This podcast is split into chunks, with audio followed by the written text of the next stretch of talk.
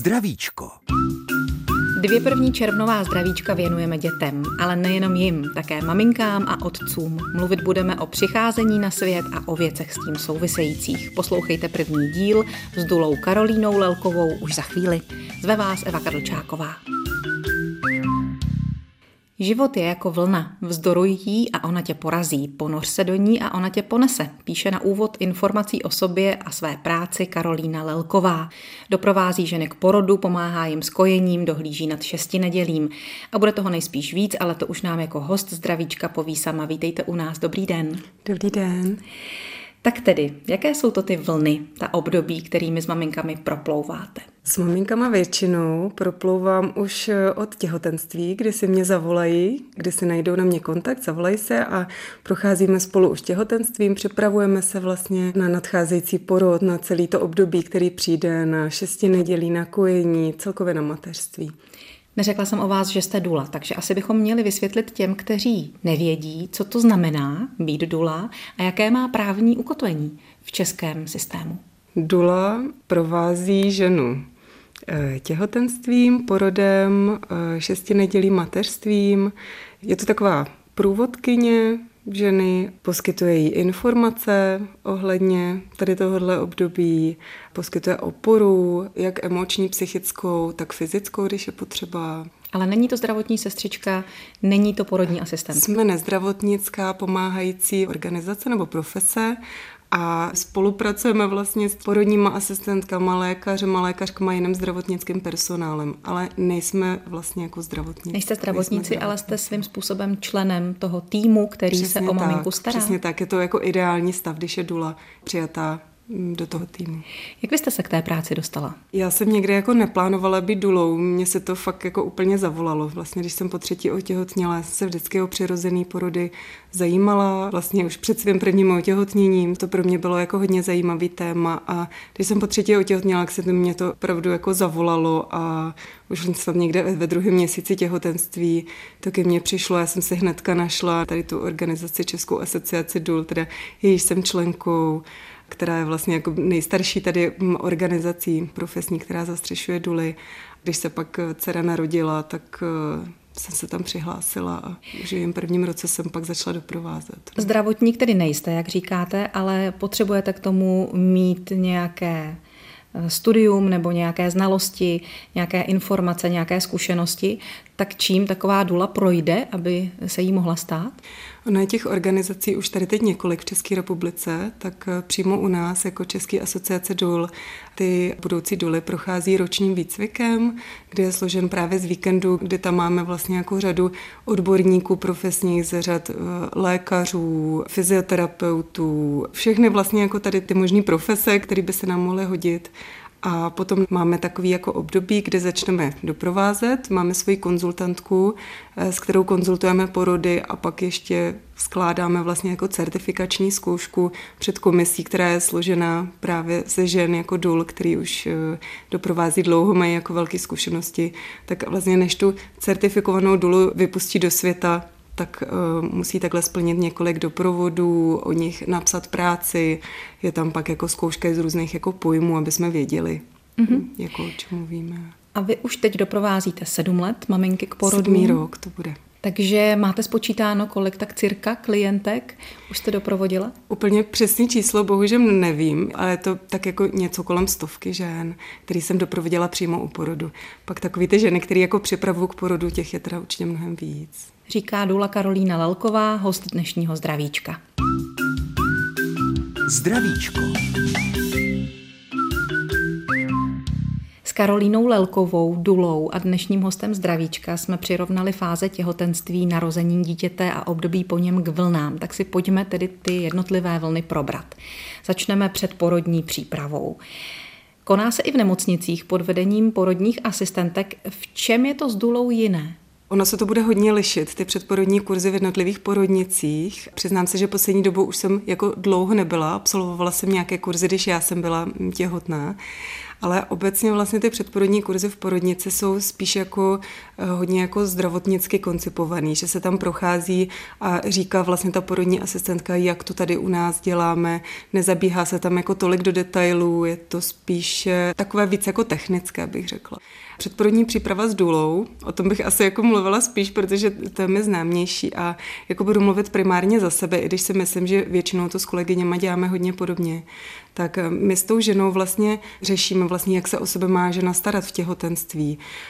Řešíme pak vlastně přímo jako porod jako takovej, řešíme fyziologii porodu, řešíme pocity, které tam můžou přicházet, jak si ulevit prostě od bolesti, procházíme ten porod vlastně teoreticko-prakticky.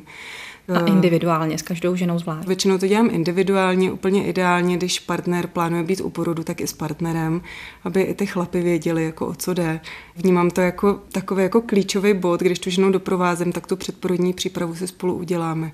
Přitom se vlastně i na sebe jako naladíme, líp se poznáme jako lidi, takže pak spolu k tomu porodu nepřicházíme jak dva cizáci, ale vlastně takový jako porodnický tým, takže žena ví, že se na mě může spolehnout, já vím, co chce, co potřebuje. Na té předporodní přípravě řešíme i případně nějaký strachy, obavy, které se vynořují v souvislosti s porodem, ať je ta žena prvorodička, kde tam samozřejmě přichází nějaký strach, protože tady povědomí celkově o porodu není jako, že by to měla být procházka jako růžovou zahradou, takže ty ženy se často jako trošku jako obávají. A nebo i u druhorodiče, který měli třeba nějakou špatnou zkušenost a už se tam vlastně opíráme o tu zkušenost, která byla a snažíme se to nebo pomáháme jim to nějak zpracovat, aby vlastně k tomu dalšímu porodu šli s čistým štítem a s takovou jako takže se spolu trochu hlavou. Učíte, trochu si povídáte, trochu chlácholíte, taky třeba cvičíte, masírujete? Ukazujeme se, můžeme si ukázat, když přesně tu ženy něco trápí. Já pracuji s rebozem, což je takový šátek dlouhej, který využíváme právě už v těhotenství, učím ženu s tím pracovat, jak může s pomocí partnera nebo i sama šátek používat, protože často vlastně ženy v těhotenství trápí, já nevím, bolesti zad, bolesti kyčlí, stydká kost může bolet. Tím šátkem, tím rebozem se dá podvazovat bříšku, dá se s ním cvičit vlastně s partnerem, takže se trošičku jako upravuje poloha děťátka, aby tam to děťátko bylo hezky a dobře uložený. Jak se k tomu ti pánové stavějí? Staví se k tomu velice kladně. A celkově bych řekla, že k té předporodní přípravě je to fakt vždycky znáte. Někdy přijde fakt i natěšený chlap, že to vidíte, jo, dobrý den, a je takový jako zvědavý a vidíte, že tam přišel fakt dobrovolně, ale často ten chlap přichází, že ho úplně vidí, že tam byl jako přitažený za flígr, jo, pojď prostě a to, že se tam tak jako sednou do takový té obrané pozice, ale jako fakt velmi často jako rozstávají a vlastně je to začíná bavit, protože tam dostávají informace a zjišťují, že u toho porodu fakt můžou něco dělat, můžou být hodně jako prospěšný. Jejich práce není jenom to, že tam tu ženu musí odvést do té porodnice, jak často ty muži mají tak jako v povědomí, že musím ženu odvést do porodnice a pak ji tam asi nějak budu držet za ruku. Oni dostanou spousta informací, co můžou dělat, aby té ženě opravdu jako efektivně pomohly. A to je, bych řekla, nebo i podle těch reakcí jako hodně naplňuje k lidem. Muži jako obecně, že jo, mají rádi. Je to pro ně moc abstraktní, buď tam a nalaď se na ženu. Jo, a já jim přesně řeknu, co mají dělat, co mají hlídat, jak můžou ženu masírovat, na jakém místě ji chytnout, co mají sledovat. Oni dostanou jako přesné informace a cítí se líp, přesně. Takže je to baví a i s tím šátkem je to jako baví, když jim to ukazuju, ono to vůbec není nic těžkýho, jo, ono to zní, jsou to takový jako jednoduchý chvaty a já bych řekla, že naopak je to tak jako hezky spojí, jo, že si najdou jednou denně pár minut takovou tu chvilku, že se fakt jako spolu napojejí vlastně i na to miminko, jo, a tý ženě jako pomáhá. Takže hezky se k tomu staví, já bych řekla, že dobře. Tak to už jste nás tak trochu i naladila k tomu porodu, k němuž se dostaneme za chvíli. S dnešním hostem Zdravíčka Karolínou Lelkovou. Zdravíčko. Čeká nás asi hlavní vlna toho, co přichází v práci duly a jejich klientek, a to je porod. Takže jak to vypadá, když dula doprovází rodičku k porodu? A jaké má třeba postavení vůči zdravotnickému personálu? Už jsme tady dneska na to trošku narazili. Tak ten doprovod k tomu porodu, to je vždycky taková ta třešnička jako té naší práci, na kterou teda já třeba osobně se jako hodně vždycky těším. Začnu teda od zádu, ty otázky, to postavení u toho personálu je to opravdu jako hodně různý, ale v poslední době vnímám, že se to hodně jako lepší.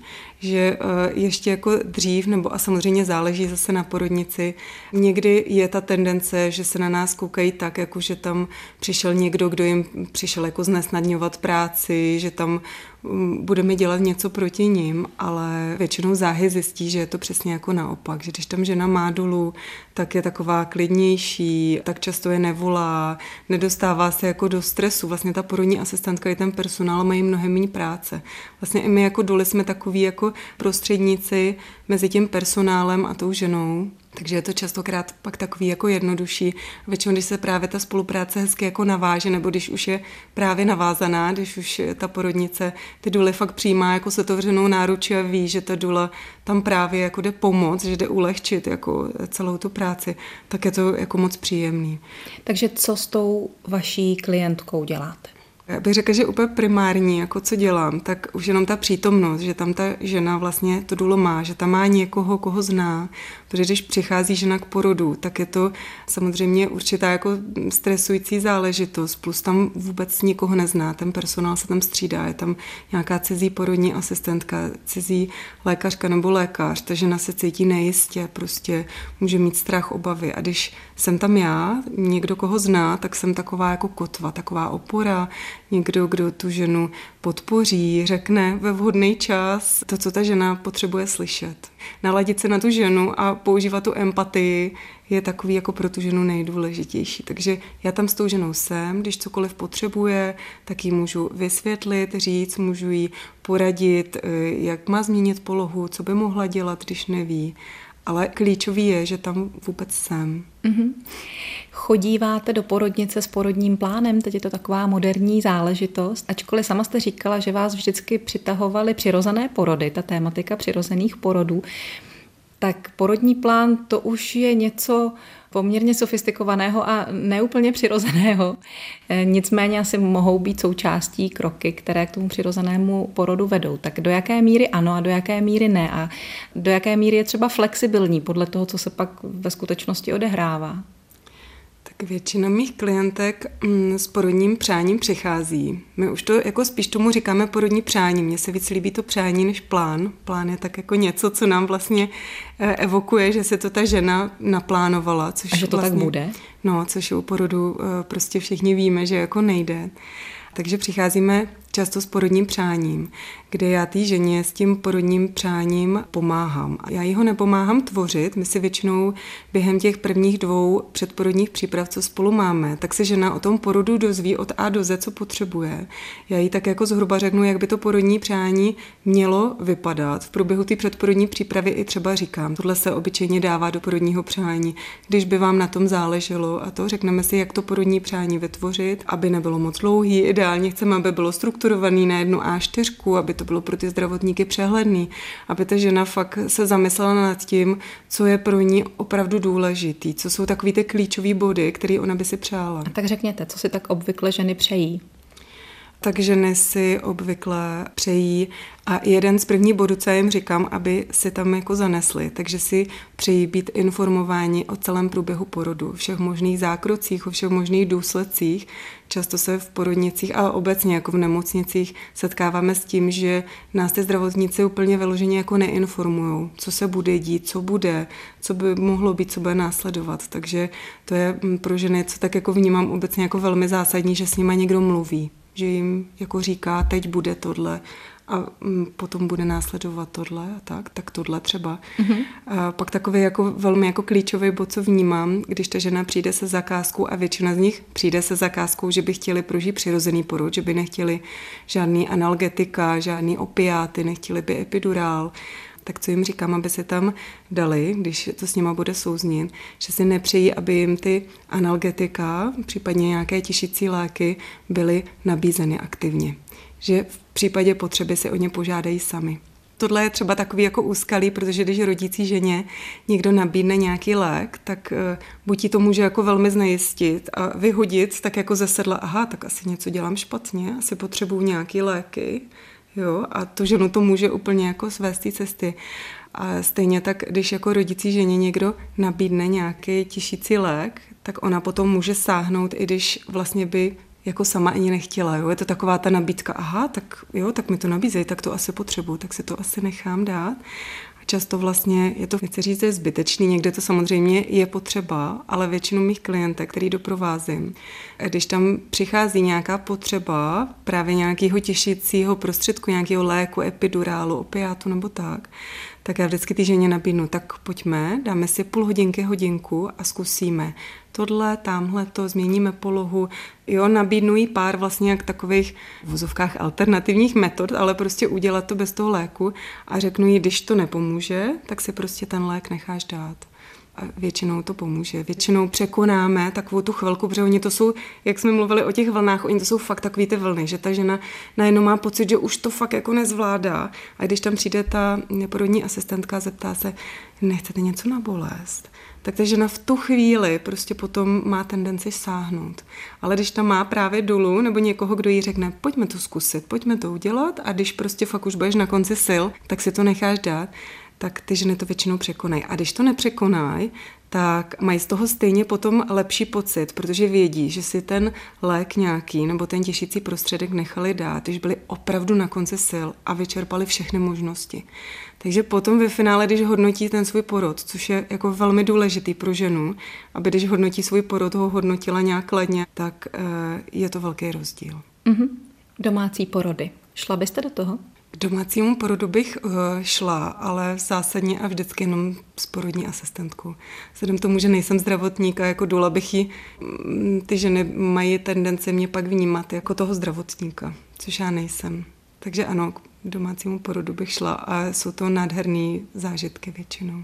Ale tedy jenom s tím zdravotním doprovodem? Jenom s porodní asistentkou zkušenou, kterou znám. A vy nejste navíc ten, kdo nese odpovědnost za průběh toho porodu, takže se jí ani nemůžete chopit. Přispívá to z kodexu dul. Přesně tak. A v těch ženách vlastně to pak vzbuzuje takový falešný pocit bezpečí, když tam mají třeba dulu, protože oni to reálně ví, ale v tu chvíli si říkají, tak ona když tak nějak jako zasáhne, ale my prostě fakt zdravotnice nejsme, my nevyšetřujeme vnitřně tu ženu, neposloucháme jí prostě přístrojema, my jsme fakt ta emoční a fyzická podpora. No. Co kdyby se něco stalo? Stačí na to pak porodní asistentka? Já vím, že to není úplně otázka pro vás. Mm-hmm. U porodu, který běží normálně přirozeně, není do něho zasahováno nějakýma lékama, nějakýma urychlovačema, ničím, tak většinou ty problémy se ukazují už dopředu, že to nějak nejde tak, jak by mělo. A žádná dobrá porodní asistentka nikdy neriskuje a nechce ten porod dotáhnout v domácím prostředí za každou cenu. Pokud je vidět, že je tam nějaká komplikace, cokoliv, tak se to vždycky přesouvá do porodnice. Prostě jako to nikdo nechce, že jo. A i celkově, jo, je tam spousta kritérií, když chce někdo rodit doma, tak ta žena musí být zdravá, musí to těhotenství být fyziologický. Takže když se něco děje, tak se přesouvá do porodnice vždycky. Říká Karolína Lelková, která je dnes hostem Zdravíčka, co by dula. Za chvíli budeme pokračovat. Zdravíčko. Jak už víte, hostem dnešního Zdravíčka je dula Karolína Lelková, členka České asociace dul a občanského sdružení Mamila. K tomu se ještě dostaneme, že je i laktační poradkyní. Teď je ale před námi fáze poporodní péče. Jak dlouho se ženou v porodnici zůstáváte nebo ji navštěvujete? Tak tohle je zase jako velmi individuální a závisí to fakt na přání té ženy. Obyčejně, když žena porodí, tak potom tráví 2 hodiny ještě na tom porodním pokoji, přímo na tom sále, než se přesouvá na tu 6 nedělí. Ano. A tady s tou ženou nebo s tím mužem většinou zůstávám, pokud si to přejou, dochází tam i k prvnímu, já nevím, přisátí miminka, už si právě ukazujeme i něco, co se týče kojení, případně když ta žena už si chce nějak jako povídat o tom porodu nebo nějak zhodnotit, tak taky můžeme, ale spíš tam jako držíme takovou tu atmosféru toho zrození a zase to závisí. Někdy, když ten pár chce a potřebuje, tak jsem tam blízko u nich. Někdy se tak jako pomaličku vytratím a sednu si třeba někde do kouta nebo na toaletu se zavřu a to, aby měli soukromí, ale aby zároveň věděli, že jsem za dveřma a že kdykoliv budou potřebovat, že mě můžou zavolat. Takže v čem ta poporodní péče spočívá? Nějakou péči potřebuje žena, nějakou to děťátko, nějakou asi i muž? Přesně tak. Je to fakt jako po každý úplně jiný. Nejčastěji je to ta pomoc pomoc jako s tím kojením. Když ty ženy, když je to miminko první, tak nevědí pořádně, jak ho držet, jak si ho tam jako naštelovat. Takže to je takový jako drobný support, kdy ty ženě podepřu ruku, ukážu, jo, trošku doladíme tu polohu, aby to od těch prvních okamžiků jako bylo hezký a hladký. Případně podám vodu, přikryju, prostě dál je to taková ta jako pečující vlastně jako práce, aby se ta žena měla hezky, aby ty první okamžiky celý tady téhle nové rodiny byly takový co nejpříjemnější. Aby měla i čas si odpočinout. Přesně tak. Někdy, když ta žena potřebuje a chce, tak s ní můžu přijít i na to 6 nedělí. Když teda má nadstandard, obyčejně, když jde na klasické oddělení, tak tam už pak nemůžeme, jako ani ten tatínek. Ale když má žena třeba na standardní pokoj, což moc doporučuji, myslím si, že je to super, když ta žena může dál pokračovat i s tím miminkem a i s tím otcem, s tím partnerem a můžou být od těch prvních okamžiků spolu. Že to nemusí být tak, že žena porodí, muž tam s ní chvilkuje a pak jde domů, ale že můžou být opravdu v té porodnici všichni tři, ta nová rodina spolu a zžívat se společně. Je to jako velký plus. Pozorujete, že to funguje? Je to velký plus, protože ta žena, když ten muž odejde a ta žena je 3 dny porodnice s tím miminkem, tak přece jenom už se jako na sebe naladí, už si udělají spolu nějaký návyky. Ta žena se naučí to miminko přebalovat, zacházet s ním a když pak přijde domů, tak mají ty ženy takový tendence, jako když muž chce něco udělat, pozor, jak ho to bereš. A to často se ten muž jako cítí takový vyčleněný, že vlastně jako není opravdu jako součástí té rodiny. A když jsou tam spolu od začátku, tak se na tom podílejí vlastně spolu. Je to podle mě jako velký plus. Jo? Jsou opravdu ta jedna jednotka, tak jak to má být, vlastně od začátku. I proto spousta žen pak volí třeba ambulantní porod, což je znamená, že žena porodí v porodnici a za pár hodin jde domů, protože chce být s tou rodinou, chce být s tím mužem. Ambulantní porod většinou volí tedy druhorodičky, který už mají zkušenost s miminkem. A i protože tam čeká ten starší sourozenec, že chtějí být fakt jako rodina spolu vlastně. Chtějí mít ten svůj klid. Na druhou stranu je to potom vede zpátky do nějakého toho zdravotnického zařízení na spoustu těch nejrůznějších vyšetření, kterými i to děťátko na počátku života prochází. Takže není to zas tak jednoduché, jenom lehnout si doma do postele. Znamená to poměrně dost následujících povinností, kdy je potřeba vstávat, zbalit se a jet. Jsou tam pár takovýchhle vyšetření, spousta z nich se udělá před tím odjezdem, jsou vyšetření, které jsou možné a buď ta žena přesně následně může jet tedy pediatrovi domluvit si tu péči takhle v nemocnici, nebo může zvolit právě péči komunitní porodní asistentky, kterou si zavolá a ta za ní přijede domů. Aha. I spousta pediatrů vlastně jsou ochotní přijet domů za těma novopečenýma rodičema a nějaký ty vyšetření udělat přímo doma. Takže už i tahle stránka věci jsou. Dobře. Dokdy jste potom součástí rodiny, Karolíno? Až do konce 6 nedělí? To je různý. To je fakt různý. Někdy jsem, bych řekla, velkou součástí s tím, že jsme spolu v kontaktu každý den, někdy hnedka druhý den. Třeba jedu právě na to laktační poradenství.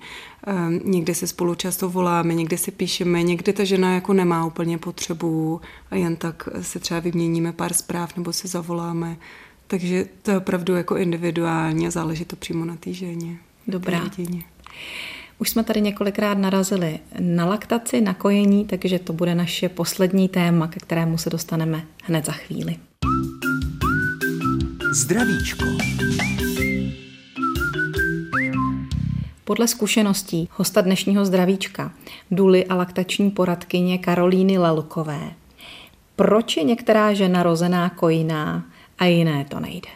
Já bych řekla ze zkušenosti, jako co mám, že to hodně záleží na podpoře, kterou ta žena dostává od okolí.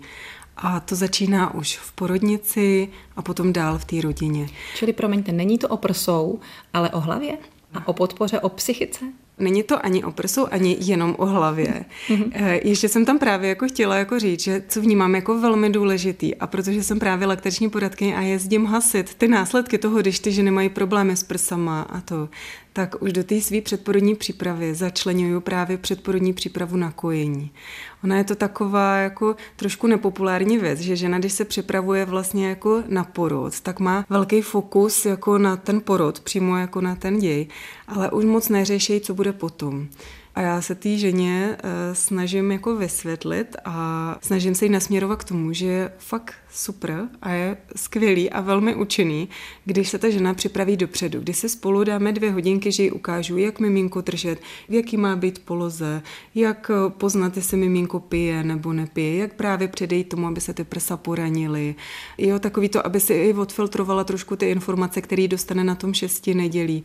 Ženy si často myslej, že na 6 nedělí během těch 3 dnů, co jsou v porodnici, že dostanou jako kompletní informace, jak mají miminko kojit, jak se mají o něj starat, že prostě opravdu se jim tam bude někdo věnovat. A někdy to tak je a někdy mají štěstí na úžasné sestřičky a dobrou podporu, ale často v té porodnici není takovej čas, není tam dostatek personálu a ty ženy jsou z toho takový trošku rozčarovaný, ta podpora tam není, často ženy dostávají takové rady, které jsou trošičku zastaralé, které se už jako fakt jedou od těch, 70. 80. let pořád jako dokola a díky kterým ty ženy potom můžou mít problémy s kojením. Tak řekněte, co je už jinak? Třeba taková rada, jako, nebo klasická, co se říká, že mimínko se může kojit každý 3 hodiny, 10 minut na každém prsu. A to je takový jako dogma, který oni tam řeknou, ale už té ženě neukážou, jak pozná, že to miminko opravdu pije, protože já můžu mít miminko na prsu 10 minut, ale když opravdu nepije a nepřijímá to mlíčko, tak samozřejmě nebude přibírat. Že jo? Děťátko nemá hlad co 3 hodiny. My taky nemáme hlad v nějakých pravidelných intervalech, takže tohle je třeba taková jako ukázka toho, co se pořád vlastně jako traduje. Rozkojíte, Karolíno, každou ženu? Úplně každou asi ne. A jak říkáte, rozkojíte, vlastně jako ne. Já tam jako přijdu vlastně a ukážu té ženě spousta jako věcí a dovedností. Samozřejmě, ono se říká, jako, že kojení je přirozený, to je prostě vrozená věc, ale my jsme od té přirozenosti celkově tady jako už společnost docela vzdálený. My nevíme předtím, než jdeme sami kojit, tak málo kdy, když kojí naproti nám kamarádka, málo kdy koukáme přímo na to prso, jo, a hledíme, jak má být to miminko přisátý, jak to má vypadat. Prostě, takže my o tom kojení moc nic jako nevíme. Ta podpora těch našich maminek a babiček, společnost celkově není úplně vyloženě moc kojící. Spousta z nás spíš bylo odchovaný jako na flaštice se sunarem. Takže ani ty maminky a babičky nemají pro nás moc rád. A to. Mm-hmm. Takže ty ženy dostanou fakt jako užitečné informace, jak to mají dělat, jak si mají miminko chytit, jak ho držet, jak poznat, že pije, jak vlastně dál jako s ním zacházet. A většinou se to tak jako za té mojí podpory hezky jako ustálí. Že oni pak vědí, jak na to. Vlastně jako i úkolem laktační poradkyně, stejně jako Duly, je podpořit v té ženě ty mateřské kompetence, které ona tam má prostě, ale které jsou právě i tím, že po porodu fakt ty hormony, ten koktejl hormonů jí kolikrát jako společně s těma neúspěchama nedovolí, aby to šlo všechno jako hladce. Čili potřebujete zvednout její sebevědomí mateřské. Přesně tak, podpořím ty kompetence, ukážu jí, jak na to. Někdy to laktační poradenství stačí jedno, ta žena jenom trošku potřebovala nějaký doťuk, trošku jako podpořit, trošku jako říct. A někdy se s tou ženou setkávám víckrát, jsme v kontaktu, po zprávách, po WhatsAppu, natáčíme si videa, nebo tam jezdím. Většinou to hezky dotáhneme. Dobře. Jako do konce. Vy jste teď narazila na něco, co je asi taky důležité zmínit, a totiž ten koktejl hormonů po porodu. Může dojít až třeba k laktační psychóze nebo k poporodní depresi. Je mezi tím nějaký rozdíl a sledujete to? Určitě jako může dojít. Jsou i ženy, které můžou být trošku jako ohroženější, protože mohly už mít nějaké psychické problémy jako předtím, ženy, které užívají třeba antidepresiva a takhle. Takže je to tady, určitě se to jako objevuje a je pak skvělý, když je to podchycený. Když fakt jako vidím, že ta žena je na tom psychicky opravdu hodně špatně, tak zase i jako dula, i jako laktační poradkyně mám v rukávu organizace, který doporučím, na který ona se může obrátit. Tady třeba u nás je to Úsměv mámy, což je úplně skvělá organizace, která právě pečuje o ženy v tom raném mateřství, když to psychicky jako úplně nezvládají. A vy to poznáte a jste ten, kdo nesoudí a spíš jí dokáže nějak nasměrovat nebo jí pomoct, na rozdíl od toho, když by se třeba dočkala v rodině nebo z nějakého širšího okruhu kolem sebe třeba kritiky, že to nezvládá, že to nedává, že takhle se to nedělá. Přesně, já jenom tak jako nasměruju a ukážu jí tu možnost co by mohla. Jinak teda, když jsme tady u té psychiky, tak ono kojení vlastně jako obecně i zabraňuje depresím, protože při kojení, když žena kojí, tak se aktivuje oxytocin, vylučuje se oxytocin, což vlastně té ženě jako dodává takový ten pocit, že je dobrá máma, že jí to jde, že dokáže nasytit svoje děťátko, že všechno je v pořádku. Takže často to kojení je právě naopak takový antidepresivum, jako úplně přirozený, když se to třeba jako schyluje. A ono je něco právě jiného, takový ten poporodní blues, kdy ta žena právě o sebe má tendence pochybovat. My jako ženy obecně o sebe jako pochybujeme, že srovnáváme se a tak, ale právě v tom poporodním období to může být takový výraznější. Takže někde ta žena může sklouzávat jenom do takových jako lehkých těch, ale někde to fakt jako může hraničit s něčím nebezpečným, takže jí právě jak jemně nasměrovat a dát jí kontakt, na koho se může obrátit, aby v tom nebyla sama. Mm-hmm. No a pokud by se to kojení nedařilo a bylo potřeba přejít na umělou výživu, tak jaká by v tomhle směru byla vaše doporučení? Neptám se na rady, protože jsem se dočetla v etickém kodexu, že neradíte. Když je potřeba dokrmovat umělým mlíkem, a někde to fakt takhle je, protože někde ta žena třeba pod vlivem, já nevím, buď porodu nebo čehokoliv nějakého fyziologického problému, třeba ze začátku ta laktace nemusí být dostačující a my potřebujeme, aby miminko prostě jedlo, že aby prospívalo. A když je fakt potřeba ten umělej dokrm jako nařídit, tak máme možnost a způsob, jak ukázat té ženě, jak dokrmovat miminku pomocí laktační pomůcky, kterou jí zhotovíme, která vyjde zhruba na 30 korun pomocí lahvičky a cévky, a ukážeme té ženě, jak dokrmovat to miminko přímo po cévce na prsu. To znamená, že se dá to umělé mlíčko do lahvičky, z který vede ta cévka, miminko vlastně přisaje na prso a po koutku tomu miminku dáme vlastně tu cévečku, vložíme ji do koutku a ono vlastně jako pije. Takže se neodvykne od toho mateřského jadra, nezvykne si na lahvičku. Přesně tak. A vlastně v průběhu toho většinou docílíme toho, že se té ženě zvýší laktace. To bychom tady byli jako dlouho, kdybych povídala, ale vlastně zařídíme to, aby ta laktace se navyšovala, to děťátko není zmatený tím, že jednou to teče z lahvičky, jednou to teče z prsa. Navíc to prso fakt neslouží jenom jako pro potravu, ale je to vlastně i prostředek, kterým to děťátko dokážu utišit. Vzniká tam vlastně takový to pouto, tvoří se tam ten vztah. Je to pro tu ženu i pro to děťátko jako nesmírně důležitý. Takže to umělé mlíko se dá používat takhle přímo dokrmovat na prsu. To je pro mě novinka. No a na závěr, dokdy kojit a jak to kojení ukončit? I to bývá bolestivá záležitost. Obecně podle WHO, Světová zdravotnická organizace, teď už doporučuje kojit do 2,5 let. Je tady obecně ta společnost tak nastavená, už když kolikrát vidí maminku, která kojí svoje roční jako dítě, tak už jako si vyslechne spousta věcí a proč ho kojíš a tak. Ale to kojení, jak jsem říkala, není kromě té potřeby vlastně jídla, což pak, když je to dítě už starší, tak už se přidává to jídlo, ale stále tam zůstává ta psychická potřeba vlastně.